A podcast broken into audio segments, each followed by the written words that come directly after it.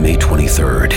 I want to go back to normal. What's normal? The Paramount Plus original series, Evil, returns. We've already hunted werewolves, demons. And now what? A baby Antichrist? Okie dokie. Prepare yourself You will not beat us. for the end. I have visions of hell. Make it stop, make it shut up. You're not gonna survive this. Evil, the final season, streaming May 23rd, only on Paramount Plus. 2024 position previews are here. Catchers up first on Fantasy Baseball today in 5. Welcome into FBT in 5 on Monday, February 5th. I am Frank Stampfl, joined by Scott White, and let's get into catcher preview, Scott. And first up, our strategy. How do you feel about the catcher position entering 2024? And what is your strategy in a one catcher versus a two catcher league this year? I feel amazing about catcher entering 2024. Better than I've ever felt about the position. In fact, there have been there has been such an infusion of talent over the past couple years, and it's continuing. I mean, some of the ones we were most excited about as prospects haven't really fully integrated themselves yet. In my mind, there are 17 catchers that I feel comfortable having as my starter. Uh, and that's more than enough to go around in a one catcher league, obviously. So in one catcher league, I'm waiting till almost my very last pick to take one because those 17 aren't all going to be depleted. And I don't think investing in a higher end one is necessarily going to have the payoff that it might have in years past. In two catcher leagues, you know, because some people are going to want two of those top 17, you can't afford to wait quite so long. I don't think it's the end of the world if you get shut out of that top 17 because there are still some decent options after that. But I'd like to get at least one. Uh, still, I'm willing to wait pretty late to take him. All right, Scott, give me a sleeper at the catcher position that you like this year.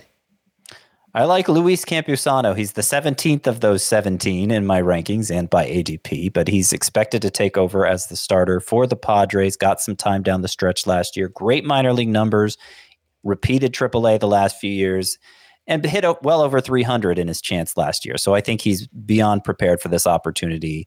And even with the, the small track record, I'd be willing to take him as a starter. Luis Campusano, 257.2 ADP as the 17th catcher off the board, as you mentioned, Scott. For me, I'm going to cheat a little bit. I'm taking Henry Davis, who was drafted first overall as a catcher by the Pirates a couple years ago. He only played in the outfield last year, but due to uh, injuries and current circumstances, it seems like Henry Davis could play catcher early on this season and gain that catcher eligibility. I like him as a post hype sleeper who, uh, again, hopefully will. Uh, get that catcher eligibility in fantasy. He's got a breakout at the position. I'm going with Bo Naylor of the Cleveland Guardians, who had good power speed numbers in the minors, distinguished himself from ca- other catchers in that way, but also really good plate discipline in terms of walks and strikeouts. And in his final 28 games with the big club last year, Bo Naylor hit 321 with seven homers, four steals, and a a 1113 OPS, as many walks as strikeouts during that 28 game stretch. Bo Naylor is currently going at pick 207.6 as the 14th catcher off the board. Breakout for me is going to be Logan O'Hoppe of the Angels, who last year hit 14 home runs in just 51 games. He dealt with a shoulder injury, which forced him to miss a lot of the year, but he hits the ball hard, uh, nearly 16% barrel rate, ranked as one of the best in all of baseball.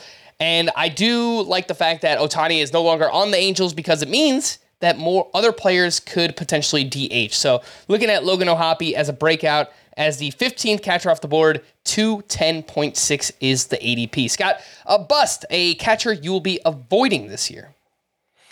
Well, JT Realmuto is going to be 33 this year. Salvador Perez is going to be 34. Both are beating the odds for continuing to deliver high end fantasy results into their 30s. And that's crazy because they both have a lot of mileage on them.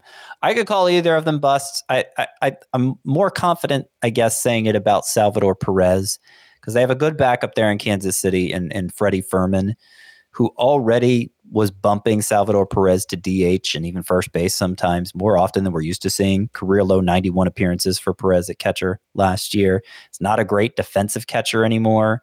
And I, I think there's a scenario where his bat is no longer so essential to the Royals lineup that he's he's not automatically at DH at first base on the days he's not catching. In which case, if he's not getting that playing time advantage, things could spiral. Uh, things could un- unravel quickly for him in fantasy. Yeah, so the ADP for uh, Realmuto is 69.2 as the third catcher off the board. Salvador Perez, who you also mentioned, the ADP is 138 as the seventh catcher off the board. A bust for me, Scott.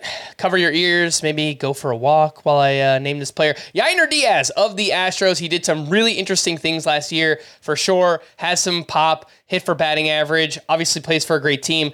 But what I worry about is the plate discipline. He chased pitches outside the strike zone 46% of the time. And I do look at that as maybe an area that opposing pitchers can uh, attack Yainer Diaz this upcoming season. He's currently going as the fifth catcher off the board, to 122.4 is the ADP. It's a decent opportunity cost. I understand what people like about him, but I do worry about that plate discipline. Uh, Yainer Diaz, someone I will be avoiding at his current cost. Speaking of cost, Scott, who is your favorite catcher to draft based on ADP? It's Mitch Garver, who in the past his offensive potential was undermined by injuries and an unwillingness to play him behind the plate. The Rangers fixed both of those issues by playing him at DH full time down the stretch. From August 1st on, he was the third best catcher in fantasy. It's going to be a full time DH for Seattle this year. Favorite catcher for me to draft is going to be Willson Contreras, who is currently the 10th catcher off the board, 153.6 is the ADP. He's been uh, incredibly consistent over the past couple years. You look up at the end of the year, he hits 260, 20 plus home runs, will chip in five or six steals. The StatCast numbers still look really good. I'll give you a hot take, a bold prediction. Willson Contreras outperforms his brother, William Contreras, uh, currently going 80 picks later. So I do like uh, the value that we're getting here on Willson Contreras. For more extensive fantasy baseball coverage, listen to the Fantasy Baseball Today podcast on Spotify, Apple Podcasts, the Audacy app, or anywhere else podcasts are found. Thanks for listening to Fantasy Baseball Today in 5, and we'll be back again tomorrow. Bye bye.